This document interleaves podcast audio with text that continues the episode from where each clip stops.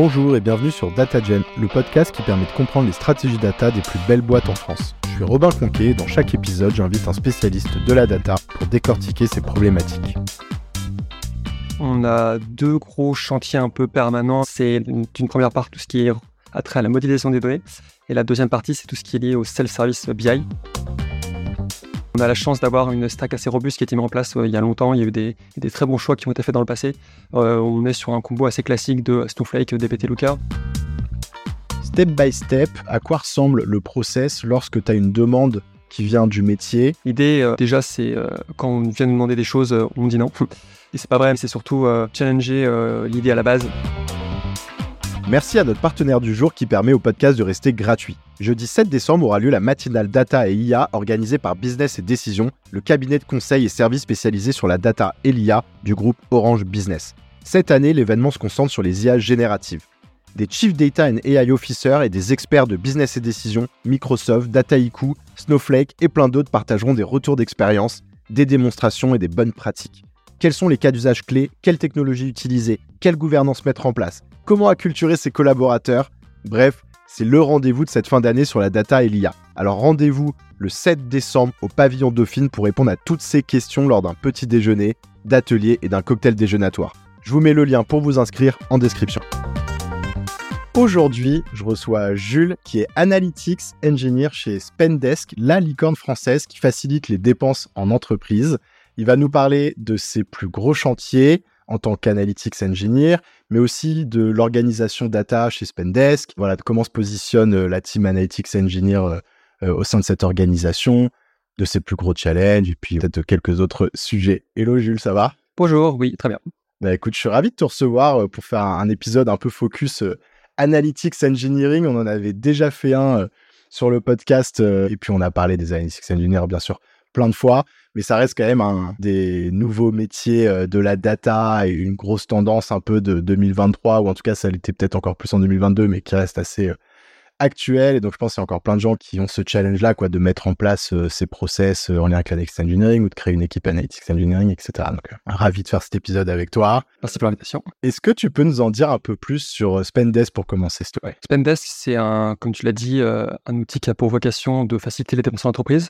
Donc concrètement, c'est un produit SaaS qui propose différents moyens de paiement, que ce soit carte bancaire physique et carte bancaire virtuelle, remboursement des lots de frais, invoices et ce genre de choses, et qui apporte par-dessus tout un tas de process et d'outils comme par exemple les flux d'approbation, les budgets, les experts comptables, etc. Et donc l'objectif, l'idée derrière Spendesk, c'est de faire en sorte qu'une entreprise puisse dépenser plus sereinement de l'argent, et donc en donnant plus d'autonomie, mais aussi en essayant de garder le contrôle sur les dépenses de salariés. Aujourd'hui, parler un peu de stats, on a un peu plus de 4000 clients entreprises. Ça représente à peu près 180 000 utilisateurs par mois. On a 600 employés. Comment tu t'es retrouvé Analytics Engineer, toi, chez Spendesk? Parce que finalement, comme on le disait, c'est un nouveau métier.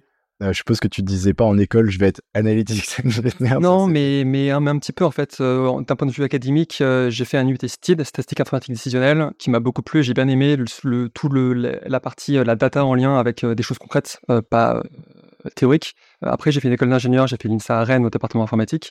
Et après, donc, j'ai rejoint une agence marketing qui s'appelait Mille Merci, qui s'appelle maintenant Numberly, sur des sujets très opérationnels, travailler sur la délivrabilité emailing. Donc, c'est tout un aspect très technique avec beaucoup de données, un gros côté CRM. Donc, c'est encore une fois un aspect très concret de la data. Après Mille Merci, j'ai travaillé chez Look, qui s'appelle maintenant Brevo en 2016. Et là encore, c'est une problématique de délivrabilité, mais aussi de fraude, de compliance. Donc, encore une fois, très opérationnel avec le temps, la boîte grandissant. On a récupéré pas mal de sujets data classiques, que ce soit des sujets de finance, marketing, qui avant étaient gérés par les équipes métiers comme on était en mode start-up, mais plus l'entreprise grandissait, plus il y avait un besoin d'industrialiser, d'être un peu plus robuste en termes de process. Moi, mon rôle, c'était, il y avait un peu aussi le terme de data steward qui était un peu à la mode à une époque. C'est une définition très personnelle, mais moi, j'avais un peu ce rôle-là d'essayer de guider un peu les gens qui travaillent sur la data, que ce soit des data scientists ou des gens plus analystes ou des gens plus métiers, centraliser leurs demandes, centraliser un peu les transformations, essayer de leur pousser ça. Donc c'est un peu comme ça que j'ai découvert ce que c'était qu'analytic engineer.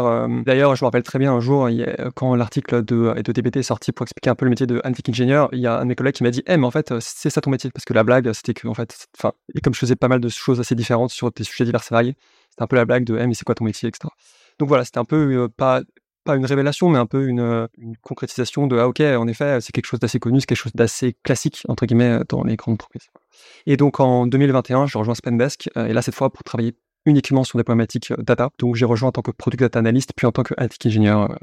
Justement, on va rentrer un peu plus dans le sujet. Tu évoquais un peu le métier d'analytics, c'est que j'ai dit. Quels sont, du coup, toi, tes plus gros chantiers en tant qu'analytics engineer chez Spendesk? Ici, on va être assez spécifique sur ce que tu fais chez Spendesk, parce que probablement que peut-être un analytics engineer dans d'autres boîtes fait aussi d'autres chantiers, mais parlons plutôt de ce que tu fais toi. On a deux gros chantiers un peu permanents. C'est d'une première part tout ce qui est attrait à la modélisation des données. Et la deuxième partie, c'est tout ce qui est lié au self-service BI. Donc, par rapport à la modélisation, nous, l'idée, c'est vraiment d'essayer d'être un centralisateur de tout ce qui est transformation, tout ce qui est règle business, pour faire en sorte que ce soit écrit dans le dur, que ce soit propre, que ce soit bien. On a la chance d'avoir une stack assez robuste qui a été mise en place il y a longtemps. Il y a eu des très bons choix qui ont été faits dans le passé. On est sur un combo assez classique de Snowflake, DBT, Looker. Comme cette infra a été mise en place il y a assez longtemps, on a assez peu de legacy technique en termes d'infra. On n'a pas 10 000 outils dans tous les sens qu'on ne maîtrise pas trop. Mais un peu le revers de la médaille, c'est que comme ça a été mis en place il y a longtemps, on a pas mal de modèles, certains qui ne servent pas, d'autres qui sont un peu hors de contrôle. Pour donner un peu un chiffre, on a un peu plus de 2000 modèles DBT. Voilà, donc on a un peu ce projet de maintenir et aussi améliorer notre modélisation. Par exemple, on a des chantiers en cours pour comment harmoniser nos layers, que ce soit notre raw layer, silver, gold, etc. Dans le passé, il y a eu plusieurs initiatives pour faire ça. On n'a jamais vraiment le temps de les finir, donc on a plusieurs stratégies qui cohabitent. Voilà, donc c'est un peu se mettre d'accord sur ce qu'on veut, essayer de le mettre en place au moins pour les nouveaux projets et aussi de migrer l'existant. Peut-être avant que tu passes sur le deuxième chantier, je vais essayer de faire une petite tentative de vulgariser un petit peu quelques termes que tu as évoqués pour ceux qui, peut-être, qui découvrent un petit peu cet aspect analytics engineering. Et tu me corrigeras si je me trompe. En gros, ce que tu appelles ici les modèles, finalement, c'est un peu une manière de se matérialiser. C'est des tables qu'on a dans l'entrepôt de données. Donc ici, dans Snowflake, donc une table, ça va être, je sais pas, une table pour les clients, une table pour, je sais pas moi, le chiffre d'affaires, etc. Donc on peut imaginer plein de tables. On va dire, par exemple, quand tu as 2000 modèles, on peut imaginer que c'est à peu près 2000 tables qui vont avoir différents niveaux de préparation de données. Et en fait, quand on dit qu'on fait des modèles dans DBT, c'est l'outil qui est utilisé dans plein de boîtes pour gérer toutes les transformations qui ont lieu à l'intérieur de l'entrepôt de données pour créer les tables qui sont un peu plus préparées, quoi. Donc ensuite, il y a plein de choses que DBT permet de faire sur le fait de documenter ce qui a été fait, etc. Et ça a plein d'avantages, on y reviendra sûrement un peu plus tard. C'est vraiment ça. Nous, aujourd'hui, on a une complexité importante en termes de données. On n'a pas automatiquement des volumes très importants, mais on a un produit qui est assez complexe et beaucoup de process, on utilise beaucoup d'outils, que ce soit au niveau sales ou autre. Donc, on a besoin de mettre à plat toutes ces données. Et donc, c'est pour ça qu'on a beaucoup de modèles et qu'on utilise DBT. Et aujourd'hui, le gros avantage de DBT, enfin, moi, dans mes expériences précédentes, avant, pour être un peu dans la caricature, on avait des grosses requêtes SQL ou des choses assez compliquées à modifier, compliquées à lire, compliquées à débugger. Aujourd'hui, avec DBT et les outils modernes comme Snowflake, ça nous permet vraiment de dédupliquer une logique. Plutôt que d'avoir une immense requête SQL, on va avoir 3, 4, 5 requêtes SQL qui vont générer 3, 4, 5 tables ou pas. Ça peut être des vues, ça peut être différents objets après tailleur, niveau base de données. Mais ça permet en tout cas de les séparer. Et donc, quand on doit intervenir dessus pour débugger, pour comprendre, pour modifier, on peut modifier qu'une petite partie, plutôt que de tout modifier, plutôt que de perdre des heures et des heures ou des jours pour débugger une requête SQL. On ferme un peu cet aparté sur la modélisation et tu allais ensuite partir sur le deuxième chantier, donc tu disais plutôt tes self-service, tu peux nous en dire un peu plus? Nous, aujourd'hui, une des complexités un peu de notre équipe, c'est qu'on n'a pas pour vocation à faire des analyses directement, on a plutôt pour vocation à aider les gens à faire leur propre analyse. Alors bien sûr, c'est pas toujours le cas, il y a toujours des choses qui sont un peu trop compliquées à demander aux gens de faire, mais voilà. On a pour vocation, en tout cas, de tendre vers un modèle où on ne demande rien, et c'est des gens qui sont autonomes et pour tout faire. Donc c'est pour ça qu'on utilise Looker et on a un peu des chantiers par rapport à ça pour essayer de faire en sorte que les gens puissent être autonomes, que ce soit d'un point de vue compréhension, d'un point de vue onboarding, d'un point de vue de leurs données à eux personnelles, etc. Donc concrètement, c'est quoi? C'est le setup de l'outil, la maintenance, faire en sorte qu'il reste à jour par rapport à notre modèle de données, gérer les formations, mais aussi gérer tout le cycle de vie des dashboards, parce que finalement, aujourd'hui, un des problèmes qu'on a, c'est que nous, on a donc 600 employés, tout le monde a accès à Looker, on a à peu près entre 40 et 50% de weekly active users, donc ça veut dire qu'il y a beaucoup de personnes toutes les semaines qui vont voir Looker, qui créent des choses, donc on a beaucoup d'assets, beaucoup de dashboards, beaucoup d'objets Looker, donc il faut qu'on arrive à trouver une bonne façon de les gérer, pour éviter un peu le bordel, pour faire en sorte que les gens puissent toujours utiliser efficacement l'outil. Avant peut-être qu'on rezoome un peu sur cette partie chantier, est-ce que tu peux nous dire comment vous êtes organisé au sein du département data chez Spendesk Et voilà, et un peu comment se positionne l'équipe Analytics et Engineer au sein de cet orga. On a un Head of Data et son supérieur, c'est le CTPO.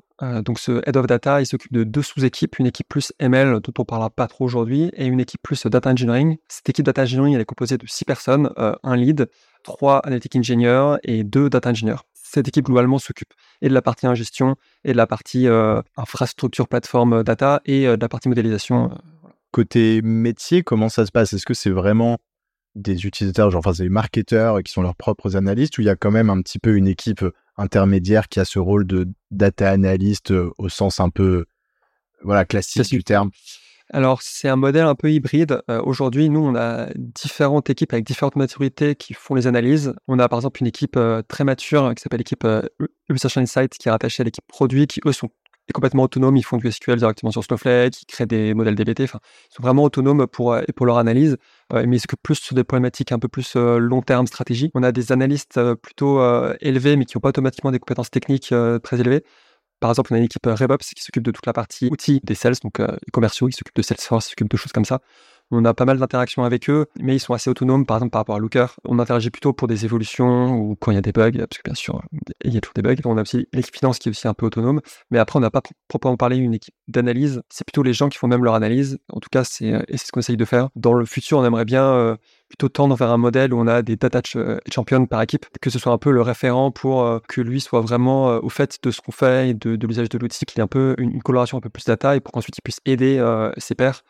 Mais en tout cas, on n'a pas pour vocation à être une entreprise où on embauche 20 personnes qui font les analyses des gens. On aimerait plutôt que ce soit les gens qui soient assez autonomes. Donc voilà, en tout cas, c'est l'objectif.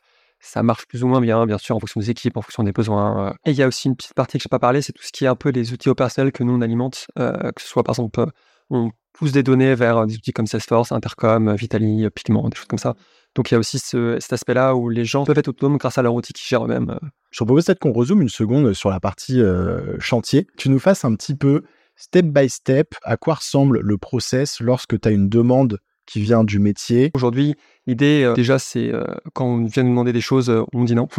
Et c'est pas vrai, mais et dans l'idée, c'est surtout challenger l'idée à la base. Disons qu'on a beaucoup de projets qui sont internes et externes, donc il y a vraiment une stratégie importante à avoir par rapport à la priorisation des sujets. Donc, c'est de voir, OK, c'est quoi le besoin ? Et même au-delà du besoin exprimé, quel est le vrai besoin derrière ? Est-ce que c'est un intérêt pour le business ? Est-ce que c'est juste quelque chose un peu comme ça qui est un peu par un caprice, mais qui va être très limité dans le temps. Est-ce que c'est quelque chose qui est un peu one-shot, parce que c'est récurrent ? Par exemple, on a mis en place une nouvelle éponctualité et on veut, pour le premier mois, suivre un peu est-ce que les clients sont contents ou pas. Donc, on va mettre en place un petit pop-up pour leur donner un score. Ben, en fait, ça, si ça nous prend beaucoup de temps, et si c'est juste pour un mois, est-ce que ça vaut vraiment le coup ? Enfin, est-ce que ça va être important pour la suite ? Est-ce qu'en fonction des résultats, on va annuler et la feature ou pas ? Enfin, est-ce qu'on va la déprécier ? Enfin, et si c'est pas le cas, est-ce que ça vaut vraiment le coup que nous on passe du temps sur ça ? Voilà, il y a un peu ce genre de choses à faire. On va challenger ça et on va aussi challenger aussi les conséquences, parce que des fois les gens n'ont pas automatiquement conscience de ce que ça impacte, surtout dans les grandes organisations. Nous, on commence à être un peu une relativement grande organisation, et voilà, des fois les gens n'ont pas automatiquement les tenants, les aboutissants des choses. Donc voilà, on challenge un peu l'idée. Après, on va souvent faire des meetings avec les sachants, entre guillemets, parce que c'est pas automatiquement eux qui font les demandes. Par exemple, ça peut être un PM qui nous avertit par rapport à une modification, mais finalement, ça va plutôt être le tech lead qui va plutôt savoir un peu c'est quoi concrètement les modifications. Parce que bien sûr, les PM, c'est normal qu'ils ne sachent pas automatiquement tout techniquement, comment ça fonctionne. Donc souvent, on va faire un point avec les tech leads, où on va un peu lire les docs pour voir comment ça marche, la fonctionnalité, quel est le modèle de données un peu de leur côté, essayer de voir est-ce qu'on récupère déjà des données ou pas du tout, est-ce qu'il faut qu'il y ait aussi un travail de data engineering pour récupérer les données, si c'est le cas, comment on les récupère, quelle fréquence, c'est quoi les volumes estimés, etc. Ensuite de ça, nous, on va regarder au niveau de la modélisation, au niveau de DBT, est-ce que c'est vraiment quelque chose de très nouveau ou est-ce qu'on peut le rattacher à quelque chose d'existant, essayer de voir comment ça va impacter, est-ce qu'on crée un nouveau modèle from scratch, est-ce qu'on le rattache à un objet qui existe déjà, est-ce que ça remplace quelque chose, donc ça veut dire qu'il faut aussi déprécier autre chose, si c'est le cas, il faut qu'on voit si on le déprécie tout de suite ou si c'est un peu plus compliqué, et donc il faut un peu le planifier pour plus tard. Et à la fin de ça, il y a aussi toute la partie Looker, où on va aussi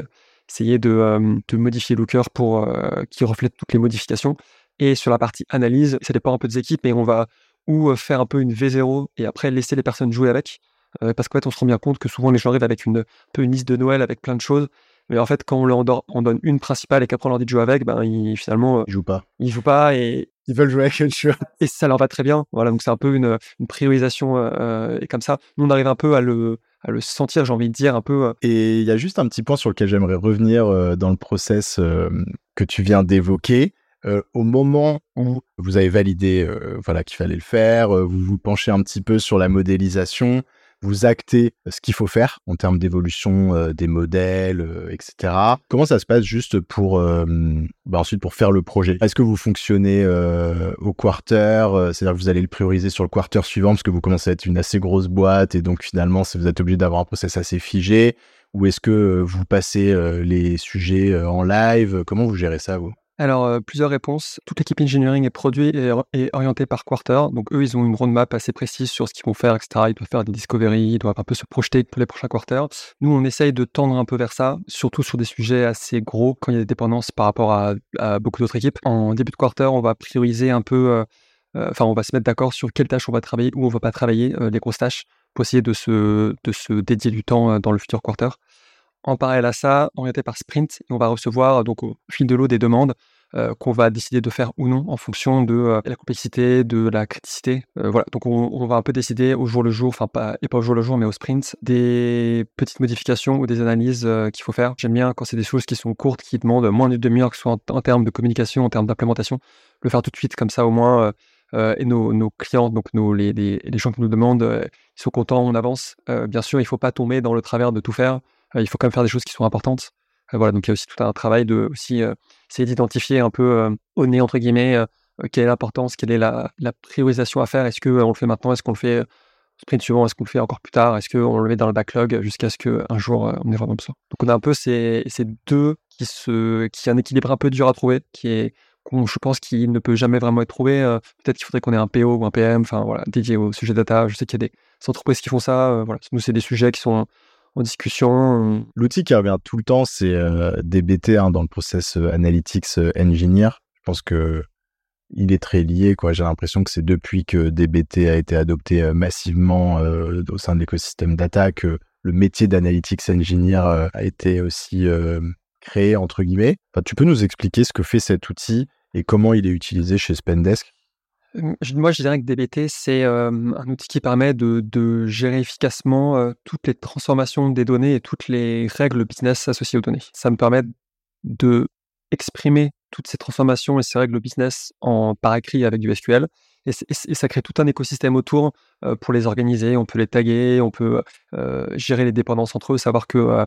Donc, ces fichiers, on appelle ça des modèles. Donc, savoir que ce modèle dépend de cet autre modèle. Donc, si on en modifie un, l'autre peut être impacté. Et finalement, est-ce que cette modification, quand on la fait, elle impacte négativement un autre? Tout ce genre de choses peut être automatisé. Mais on peut aussi faire des tests. Donc, on se rapproche de plus en plus du software engineering en termes de pratique. On a même des environnements. On a un environnement de dev, de CI, de prod. Ce qui fait que si quelqu'un... tout à l'heure, on parlait de l'équipe... Research Insights, aujourd'hui, ils sont autonomes pour faire des modifications, mais il faut qu'ils passent par une review et aussi de la CI, les checks qui sont au moment de la CI.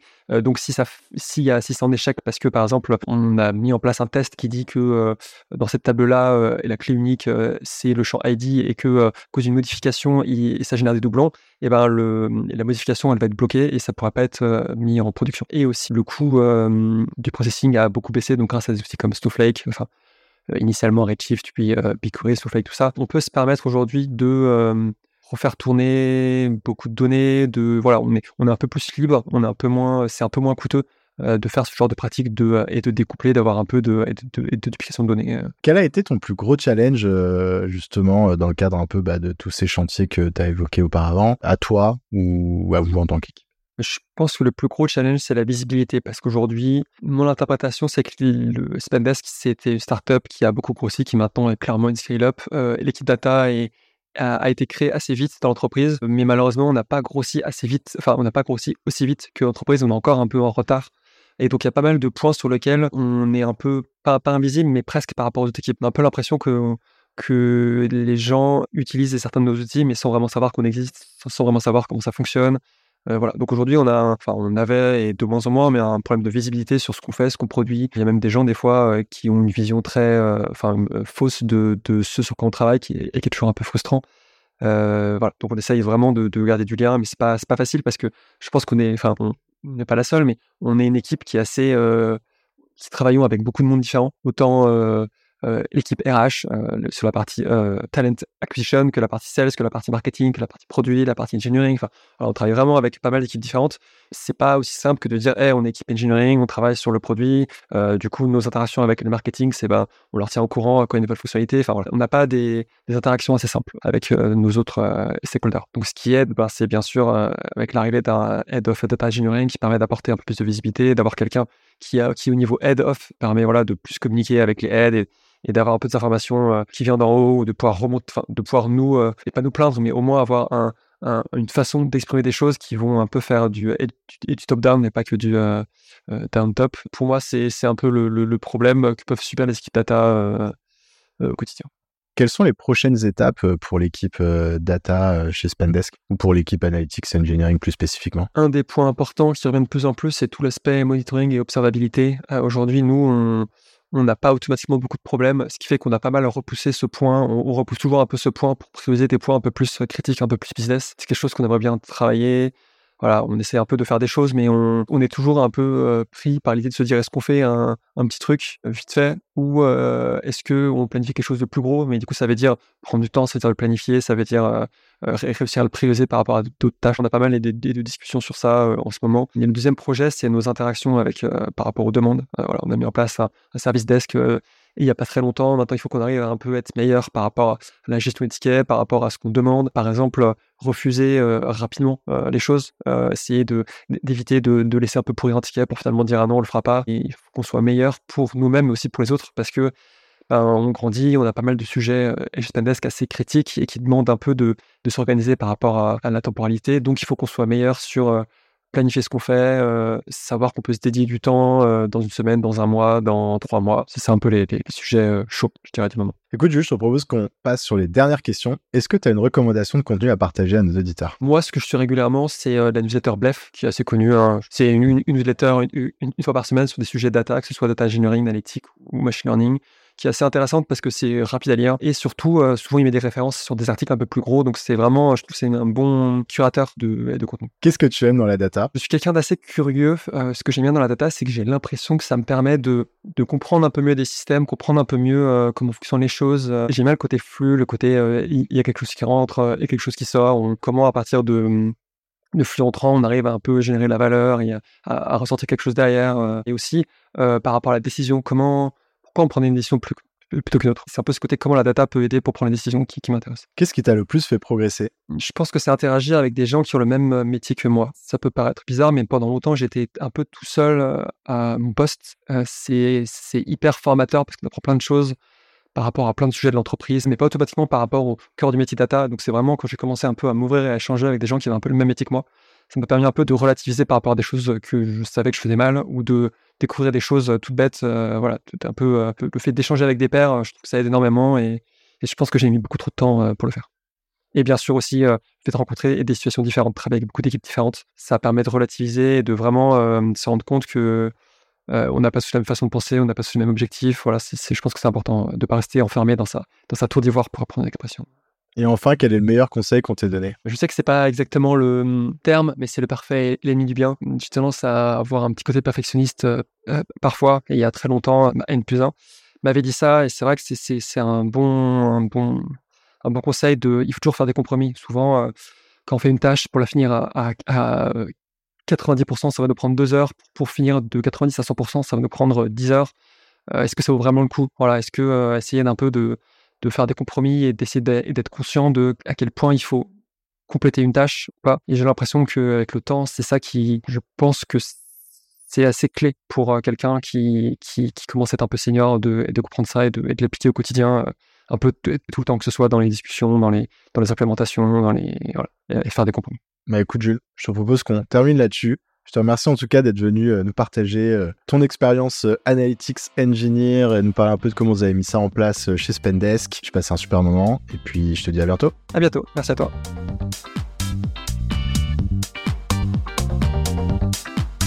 Merci d'avoir écouté cet épisode. Si vous souhaitez soutenir le podcast, vous pouvez m'ajouter sur LinkedIn, puis liker et commenter les posts que je fais chaque semaine pour présenter les épisodes. C'est ce qui m'aide le plus à faire connaître DataGen. Merci et à bientôt.